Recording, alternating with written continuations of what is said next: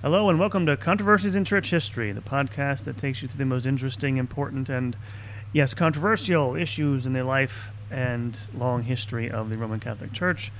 Hello and welcome again. My name is Derek Taylor, your host for this podcast. Blessings to all of our listeners out there and to anyone uh, anyone out there who supports the podcast. I'm very appreciative of it.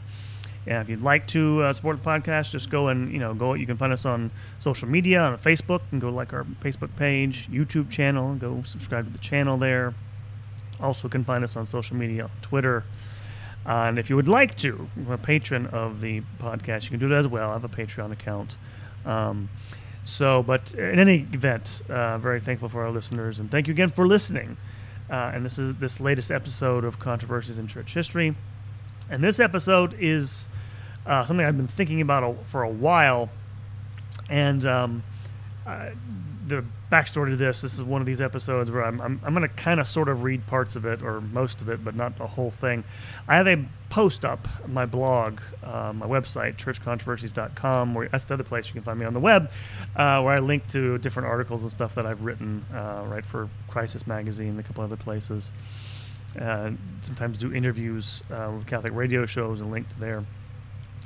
And I have one up um, just last night, I think I got it up entitled Where Does It Say What the Pope Can't Do? And the reason why I'm doing this is because you have some serious stuff going down right now. If you pay attention to the news, the uh, Synod on Synodality is set to meet in October. Um, it's, the Vatican seems to be clearly preparing for this as a, major event. And they've, of course, announced, uh, back in the summer, they announced. Uh, that Victor Fernandez, an Argentinian archbishop who's close to the Pope, is now the head of the dicastery for the doctrine of the faith, which is the the body in the Vatican that um, oversees doctrine. Uh, he doesn't have a great reputation for orthodoxy, to say the least. And all these things are going on. There's other things in the news, and one of the things I've been thinking about for a long time is what are the limits of papal authority? And this is again, this is a history podcast. We're getting into some, some theological stuff here, so I may screw it up just to let you know.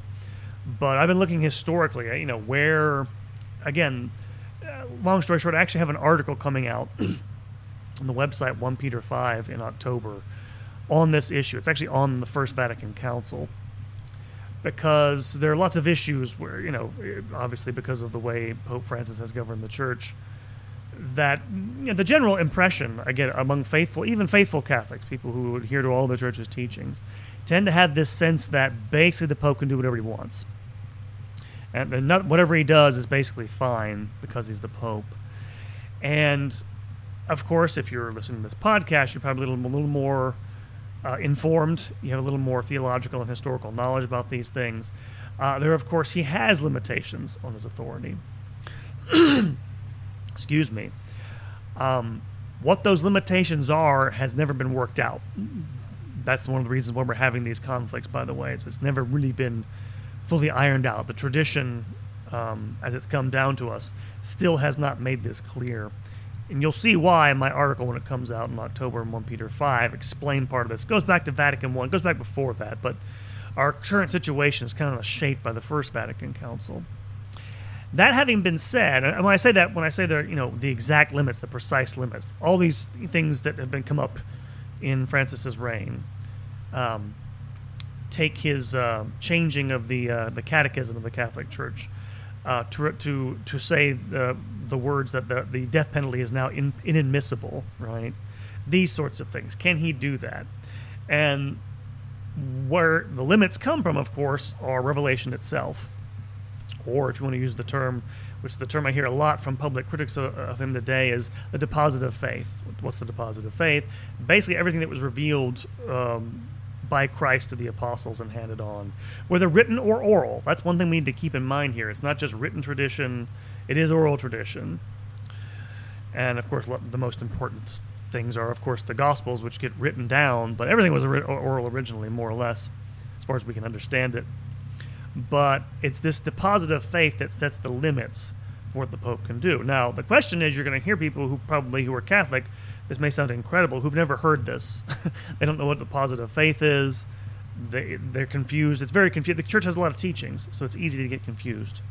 It's two thousand years old, and so the point of this post and the point of this podcast is, I've been thinking about these issues for a long time, and I made a list of the most authoritative, clearest statements by the church uh, with authority, with magisterial authority, that the Pope actually does have limits, both to his uh, infallibility, but also to his primacy, uh, primacy in terms of his governance of the church.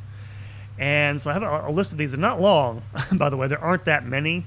There are more than this. Um, theologians have said this stuff for a long time. They've been debating this since the High Middle Ages, at the at the earliest. So there are a lot of statements, but officially the church has never actually been keen to do this, and for reasons that'll become apparent in my article. But I'll I won't give the game away. The, the reason why is, of course, the Pope doesn't like acknowledging he has limits on his authority, uh, for obvious reasons. Nobody likes uh, doing that. Um, but I did make up a list of quotations um, from, they mostly come from two places. The First Vatican Council, which defined uh, papal infallibility and the primacy, and Vatican II. There's a couple other other sources, and I'll go through these in a second, which lay out again. I'm going to stress here: these these quotations, these documents, won't solve particular issues um, because they have to refer to the specific sources in the tradition. But these are just general statements that yes, there are limits to what the Pope can do in his office. He can't just do whatever he wants. I say this because that is sometimes the way that even Pope Francis and definitely his his um, his allies in Rome talk. That he can just do whatever he wants, and you have to obey, and you're a schismatic or you're a heretic for disagreeing. It's not true. And again, I'm, this is mostly for uh, I'm thinking mostly people out there who you know. Uh, sort of on my, my wavelength here, but you know people who are good, decent Catholics who are like, this, this sounds wrong we're disagreeing with the Pope here. And this may sound incredible when you're talking about things like, you know, things that are trying to be pushed in this upcoming synod, like blessing of same-sex couples or ordination of women as deacons, things that, again, it's uh, kind of complicated. They are not part of the deposit of the faith, and you can't do that without contradicting it. And the Pope can't contradict that original deposit. Again, this is something I should stress. The tradition is not totally clear on this. This is why we're having these debates.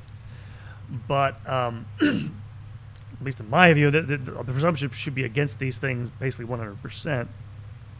And so I'm going to go through some of these um, these statements, and there are several ways in which these documents I think can be used as evidence that, that there are limits on papal authority. And just to show you'll, I put it up there so you'll you'll know where to find these statements if you want. I'll make sure the blog post. I'll try to update it when I find new stuff.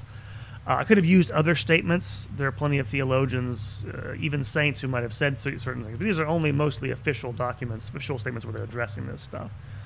And so I divided them into a couple different categories. Um, magisterial statements on limits to infallibility, which is what people most people get worked up about, and then magisterial statements on um, on the um, uh, limits to his uh, his primacy. And I also include uh, a couple of non-magisterial statements, uh, two statements that are important because they come from really important historical sources for Vatican I and Vatican II. There's also a couple of statements in there, the magisterial ones, by Pope Benedict XVI because he spells this out more clearly than anybody else that I'm aware of. Might be others. Like I said, if I find more, I'll, I'll go back and, and uh, update the post. And uh, and if any of you guys out there have any have any other you know magisterial statements which make this clear, let me know. I'll I'll, I'll add them to the uh, to the post. But the post lays out these these um, these statements and gives a little commentary on each of them, why they're important. And so I thought I'd go through these uh, with you uh, just to give you an idea what I'm talking about, why they're useful for this sort of discussion, or at least for replying to people that say, no, you have to agree on this, everything the Pope says uh, about these controversial things. It should be obvious, by the way, you sh- don't have to, if it's a matter of controversy, it hasn't been decided yet. But, and so the first part, magisterial statements on limits to infallibility. Uh, I quote uh, uh, a few passages um, from. Um, uh, from Dei Filius, which is the uh, chapter on uh, um, the uh, Constitution on Revel- uh, uh, on the first Constitution. I guess it's on Revelation, on the Catholic faith. I guess um, I should say, yeah, on the Catholic faith. from the First Vatican Council, and describes one chapter, chapter two, nature of revelation, and chapter four especially um, on faith and reason. Both of these are important. I'll, I'll, look at these for a second. And one of the things it says in Filius in chapter 2 on Revelation is that, I'll read the quote here. It says, Thanks to this divine revelation, the revelation of Jesus Christ, um, those matters concerning God which are not of themselves beyond the scope of human reason can, even in the present state of the human race, be known by everyone without difficulty, with firm certitude and with no intermingling of error. Unquote. Now, let's talk about revelation there and it says you can know things that by, that you would know with your own know for yourself by yourself um, without difficulty and without uh, error because of divine revelation. In other words, grace perfects our natural ability to know things about God, right? Now, I pair that with another quotation. This is the important part of it here. This is from that's from chapter two, Dei Filius. This is chapter four on faith and reason. This is what it says here. Even though faith is above reason, I'm quoting now, even though faith is above reason, there can never be any real disagreement between faith and reason, since it is the same God who reveals the mystery and infuses faith, and who has endowed the human mind with the light of reason. And I actually highlight this uh, in italics in this, this passage. God cannot deny himself, nor can truth ever be in opposition to truth. And the reason why I put those passages in there is that basically they set the limits of reason for the church's teaching. Um, the church um, cannot, you know, gra- you probably know grace can't contradict nature, right? Truth of reason cannot conflict ultimately with the truths of faith. But this means that, by the way, if something has been revealed by God or solemnly defined by the church, it can't then be uh, contradicted, right? Because that would violate one of the first rules of logic, you know, natural reasoning, which is the law of non-contradiction. And this is important because uh, all throughout this pontificate, you've had the Pope himself, but much more so his supporters, saying that you can. That even though the church has solemnly defined, take for example the ordination of women, even though Pope John Paul II actually gave you a formal statement that yeah, you, we don't have the authority to do this, they want to say you can contradict these things. And of course, the the, the mere suggestion that you know um, you can bless same-sex unions goes directly against many statements in the Old Testament. So this is one of the real important things here, right? Um, the second thing that uh, Dei Filius um, does is that it talks about revelation, which is another important uh, thing, limit on what you know the church can teach, and therefore the Pope. And I'll read from this is also chapter four on faith and reason, a couple quotations here. Uh, the doctrine of the faith which God has revealed is put forward not as some philosophical discovery capable of being perfected by human intelligence, but as a divine deposit committed to the spouse of Christ to be faithfully protected and infallibly promulgated.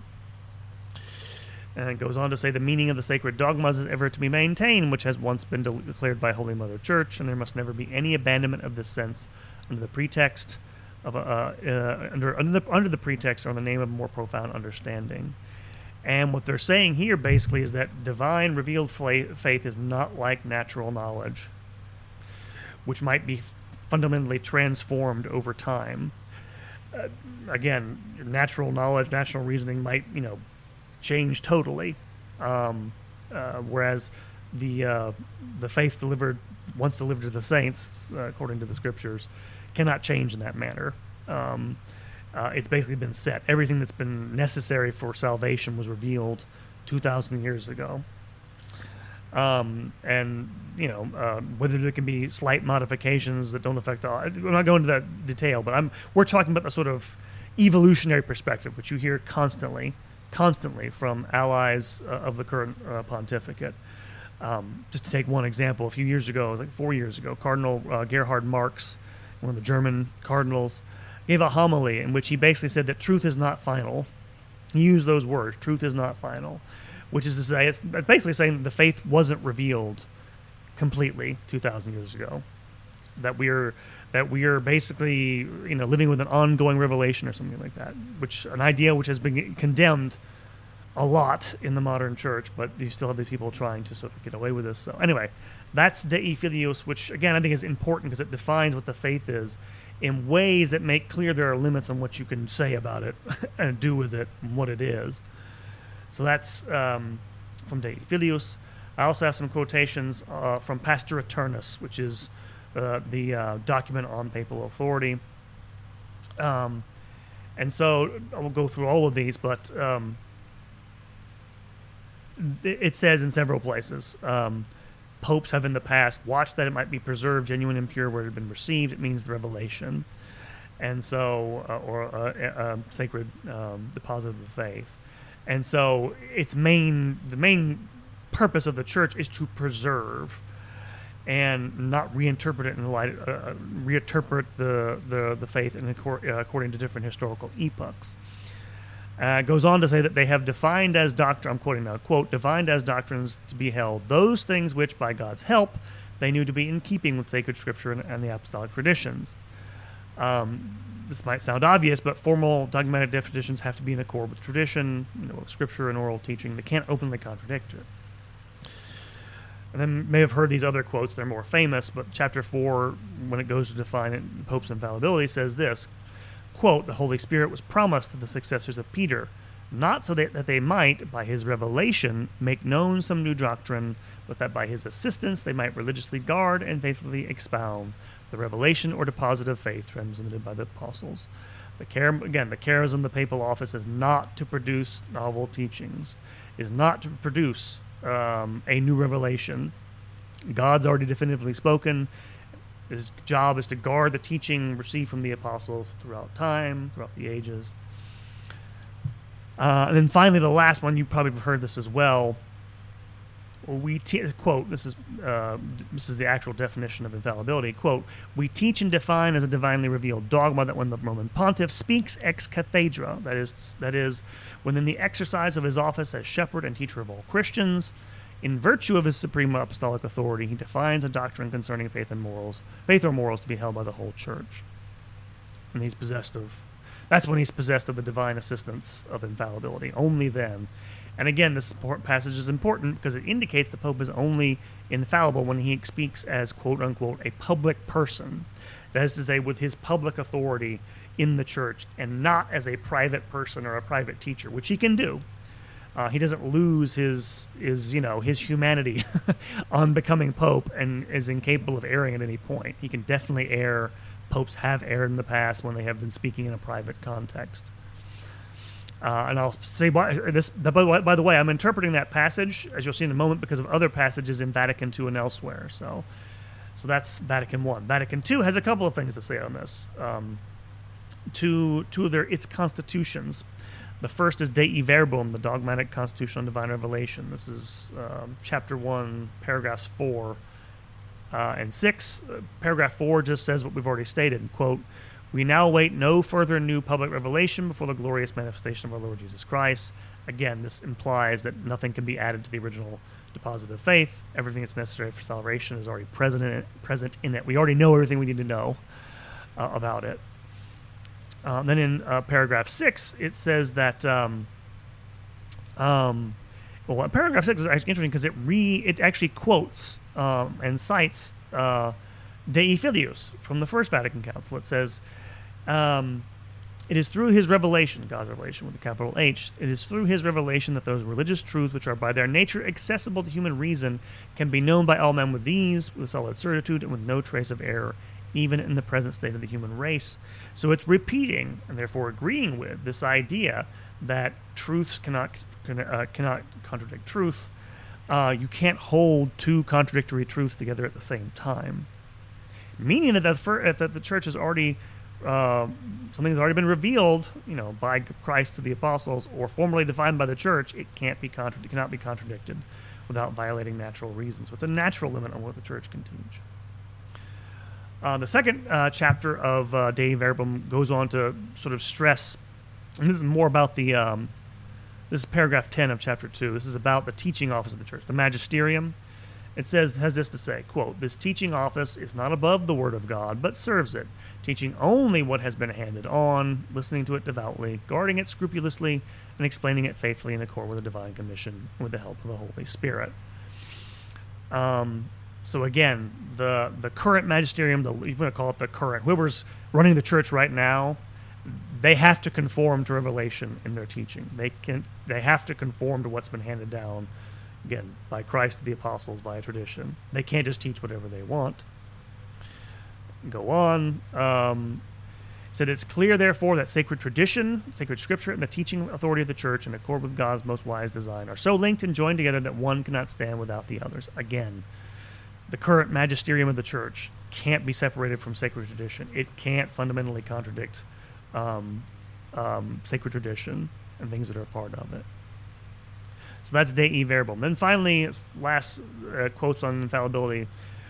Um, well, not the last ones, but last ones from Vatican II come from Lumen Gentium, the dogmatic constitution of the Church, uh, paragraph 25.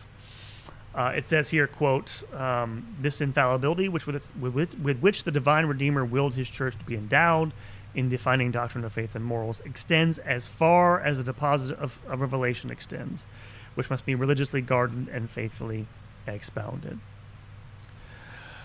So again, um, the infallibility, infallibility, infallible authority of the church and the Pope only covers the deposit of faith. Doesn't cover anything else. Uh, they cannot make binding what was not included in there. This is why, by the way, for example, um, again, you have some very, you know, this go back to the whole issue of the death penalty, right? Pope Francis wants to say it's a sin now, right? Um, there's a reason why people say he can't do that because it wasn't condemned as such in the deposit of the faith, and you can't have a new revelation 2,000 years later that says otherwise, because that would contradict it. Um, and I'm not even sure, by the way, that people who are arguing for this really believe that, because if, if they believe what they're saying, basically saying that ba- the people who, like, a, let's say you have a Catholic governor who, you know, signs off on, an execution for someone who's been duly convicted of, you know, rape and murder he's now committed a mortal sin and will go to hell if he doesn't confess it. I don't. I've never heard anyone actually say that. By the way, they just say it's a sin now without explaining. That's what the consequences of it must be. Um, but that's what they're saying. Uh, that's the consequence of what they're saying anyway. Uh, 20, chapter 25 goes on to say a couple more important things.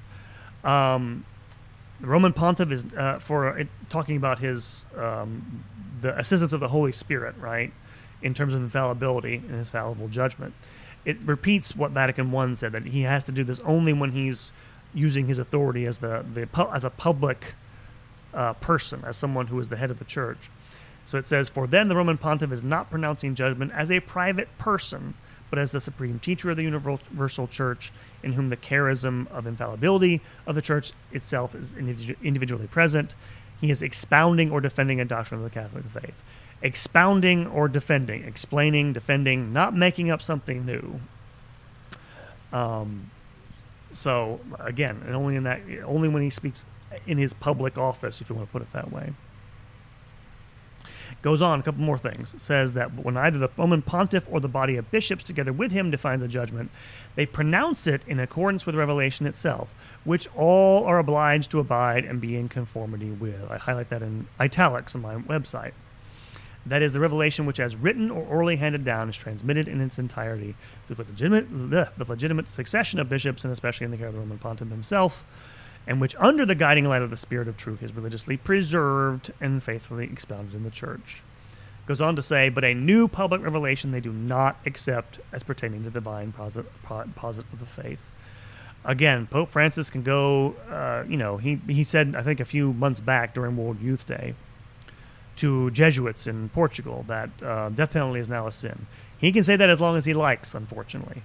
That's I can't believe that's an actual magisterial statement. Um, that's him giving his private opinion, but it cannot be binding, at least according to Vatican II. Um, there are several others. I won't read through all of these. Maybe some of you haven't heard yet, but you get the idea. You have these. Again, you can debate this, by the way. None of these statements, by the way, is a slam dunk. You still have to interpret them. You still have to put them in context with everything else the church teaches. But they fairly clearly um, lay out limits. That there are general idea there are limits on papal authority. Again, I don't want to read all of these things and bore you to death totally. You can go to the website and look at them, but um, that's it from Vatican II. One I do want to uh, do want to. That's those are the ones. Well, you have Pope Benedict. You probably heard this quotation. This is from his uh, homily mass, the possession of the chair um, you know, um, when he became pope in, in, May of 2005, he said, "quote The Pope is not an absolute monarch whose thoughts and desires are law. Uh, on the contrary, the Pope's ministry is a guarantee of obedience to Christ and to His word." He must not proclaim his own ideas, but rather constantly bind himself in the church to obedience to God's word. So that's you know about as close as you can get. It's a homily, but still seems magisterial enough to put in there. That's for limits on the um, the the uh, infallibility of the Pope. There are several statements here. Um, there are many fewer actually statements um, spelling out uh, limits to papal primacy, and the reason for that is the nature of the declaration in um, in Pastor Aeternus uh, defines his his his um, his jurisdiction in the boldest terms. It is immediate, universal, and episcopal. Basically, no one can judge the Holy See. This is why people are afraid to speak out against him. But there are limits. Uh, one, actually, this is kind of implicit. It's not really stated clearly, but in the preamble to Pastor Aeternus, the before you get to the actual chapters, it says that the, the council judges it, judge, judges it, judges it, judges it. Oh my, I can't believe it. They judge it to be necessary, uh, to be quote necessary to propose. This is the preamble to Pastor Aeternus from the First Vatican Council. Council judges that it is quote necessary to propose for the belief and acceptance of all the faithful, in accordance with the ancient and constant faith of the universal church, the doctrine and the, the doctrine of the institution, perpetuity, and nature of the sa- sacred apostolic primacy. So they're proclaiming the very, very, very um, absolute sounding primacy of, of, of the Bishop of Rome. However, they put that caveat in there, and I highlight this in there. I think this is actually important. In accordance with the ancient and constant faith of the Church. I think it's secundum antiquam et uh, constantem um, universae ecclesiae uh, in the Latin, in accordance with the ancient and constant faith of the Church. Which seems to me to at least implicitly say that the, the primacy of the Pope must be a, must accord with the ancient and uh, unchanging faith of the Church. It suggests that his authority is dependent upon his agreement with it. Uh, otherwise, what do you need his authority for? He's going to just change things constantly. And so that's from uh, Pastor Aeternus. Also, something in here, this is something that's been cited by people criticizing the Pope in the last 10 years. This is one of the more important ones, and one that, um, and one that, um, this is a historical source that gets in here because of what Pius IX did. This is 1875. This is the collective declaration of the German bishops. Um, they're responding in 1875. The, if you know what was going on in the 1870s, there was the German government was trying to basically suppress the Catholic Church in Germany. I actually have a podcast on this called the Kulturkampf. And they were, you know, seizing church property, closing church schools.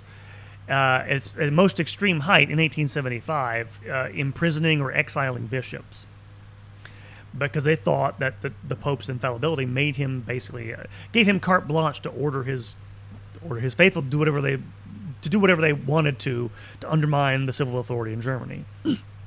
so, in response to this, these German bishops wrote this declaration, which is really important because I think it is the most explicit statement saying that the church can't, that the Pope just can't govern the church whatever way he wants to. And this is the key passage. You can read the whole thing. Um, the selection is actually taken from Denzinger, if you know what that is. It's a collection of, of, of, magisterial statements. And I should have mentioned this earlier at the outset. I actually have links to all the the the full sources for each of these quotations in the post, so you can find that stuff there. But this is the key sentence here, sentences from this collective declaration of the bishops from January, February of 1875. It says, quote, apart from all this, the Pope cannot be called an absolute monarch in ecclesiastical matters, because he himself is subject to the divine right, and he is bound to the dispositions traced by Jesus Christ to his church he cannot change the constitution given by the given to the church by his divine founder, as a temporal as a temporal legislator can modify the constitution of the state. The constitution of the church is founded in all its essential points on a divine ordinance and remains beyond the reach of human arbitrariness. Uh, this is really important because it basically says the pope cannot command command things that are contrary to the divine constitution of the faith given by Christ.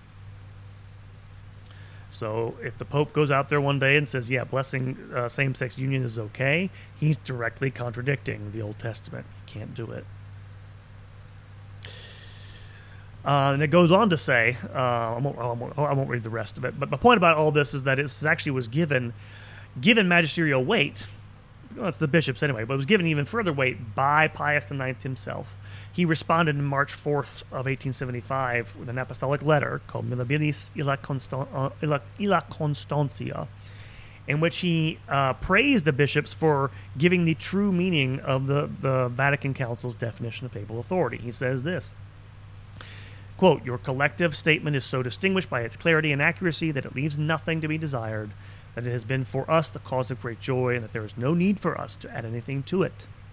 Your declaration gives the pure Catholic doctrine, and consequently that of the Holy Council and of this Holy See, perfectly established and clearly developed by obvious and irrefutable arguments.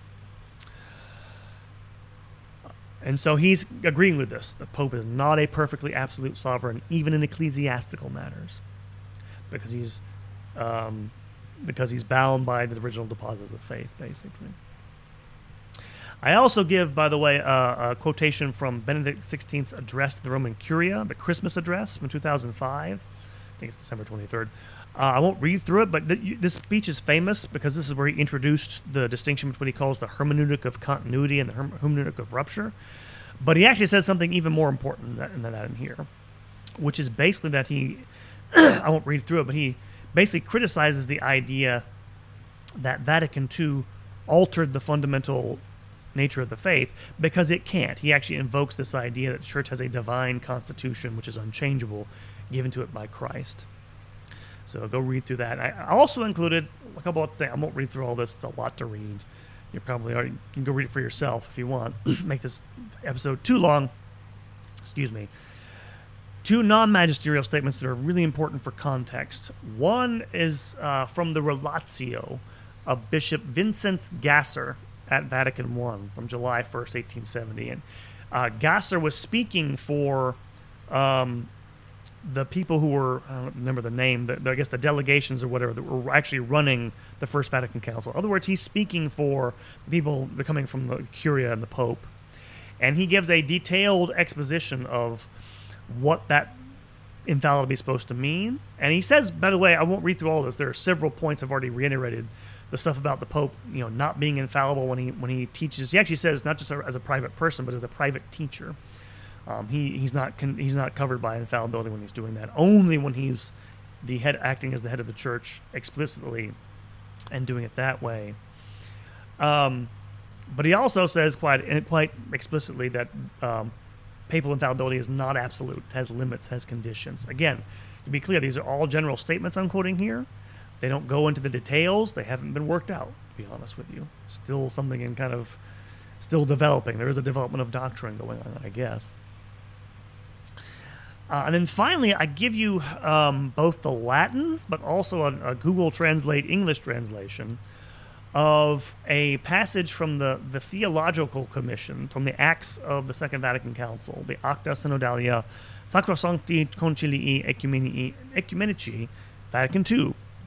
Um, and this is a passage that was actually um, drawn to my attention by Cardinal Avery Dulles years ago in a book that he wrote in which um, it, the Theological Commission basically rejects a proposed amendment to, I think it was Lumen Gentium, by Paul VI, who basically wanted to say that the Pope could act um, uh, alone uh, because he is alone, you know, um, he alone is basically called by God to lead the church. Um, and basically, it meant to insinuate that the Pope had no, didn't have to obey any human authority on earth, effectively. And it's a very fascinating passage. And I'll, I won't go through all this here, but basically, the, the uh, Theological Commission rejects it for a couple of reasons. but the big reason is, um, as it says here, that it, it suggests that it has it has no the pontiff has, is not bound by any other any other obligations other than his own will. And it says no. It says this quote uh, for the Roman pont- pontiff is also bound to observe revelation itself, the fundamental structures of the church, the sacraments, the definition of, the, of previous councils, etc. All these things cannot be enumerated. In other words, there are tons of obligations he can't just um, defy because he wants to. Uh, and I'll leave you to read that uh, for yourself. Again, it's a rough translation, um, but it's an interesting uh, passage because it's explaining something about Lumen Gentium, right? They meant to spell out, you know, they didn't do it in all details, that yes, the, the Pope has limits to his authority that come from the, the structure of the church itself, which cannot be changed. If you do that, you fundamentally lose the faith, uh, and then you're doomed uh, effectively. Anyway, that's a brief overview of those of those texts. And again, let me stress here: these aren't these texts aren't slam dunks. Um, but if somebody, you know, somebody, you know, says you're just you're just being disobedient, you know, you have to obey the Pope and all these things. Because uh, again, this is I'm not even thinking about these things, by the way, in purely intellectual terms. Because a lot of good faithful Catholics, they pretty much, if there's any one thing most Catholics know about the about the church, about their faith. They know that you have to obey the Pope. They're really fuzzy on the details, to say the least. But the details matter, and there are limits to what he can do, and the things that are being proposed at this synod and synodality. Uh, Cardinal Gerhard Mueller has already given uh, an interview in which he basically said, basically came out and basically said any Catholic official uh, that um, that tells you you have to accept the blessing of same-sex couples or the or the or, or the ordination of women to the diaconate, that Catholics can just disobey it. He basically came out and said this. You can go find the interview. I haven't heard of it yet. So I thought this would be helpful for you. Maybe help clear up some things. Again, you can find it on my blog, uh, Controversy, Controversies in Church History. It's churchcontroversies.com is the address, but you can Google for uh, Controversy in Church History. It should come up. Uh, there's a blog post there. Where does it say that what the Pope can't do? And again, these statements say the Pope can't do certain things. They don't necessarily spell out those certain things, but they're really important for understanding these debates. And I thought I'd give you some historical context and some historical evidence to help you guys out uh, if you need it. So that is it for this episode of uh, Controversy Church History. Remember, again, you can find us on social media Twitter, Facebook, um, YouTube, and also on the web at churchcontroversy.com If you would also like to support what I'm doing, you can go to Patreon, Patreon, pay, go to our Patreon account, become a patron, and uh, uh, donate there if you'd like. Uh, upcoming, uh, again, I'm getting in touch with my first interviewee, so hopefully that'll be soon for our patrons. Uh, remember, interviews are for patrons only, and should be new episodes dropping. I have a few things here and there. They're gonna be slow. I'm already back to teaching, and I have writing projects I'm working on, so. Uh, hopefully, probably no more than two two episodes per month. So again, this is not a money making scheme. So I'm not really all, uh, not, not really all worried about it. But uh, activity is going to slow down. So I'll just let you know. But again, forget all that. Thank you everyone for listening. Really appreciate it. The best thing you can do for the podcast is tell other people about it. Like it, share it on social media, share it on your Twitter page, post it to your Facebook page. Um, uh, let people know about it if you think it's helpful to them. I hope it is. It's what I'm trying to do. So, uh, thank you, everyone. Have a wonderful week. Uh, God bless you all, and you'll hear from me next time.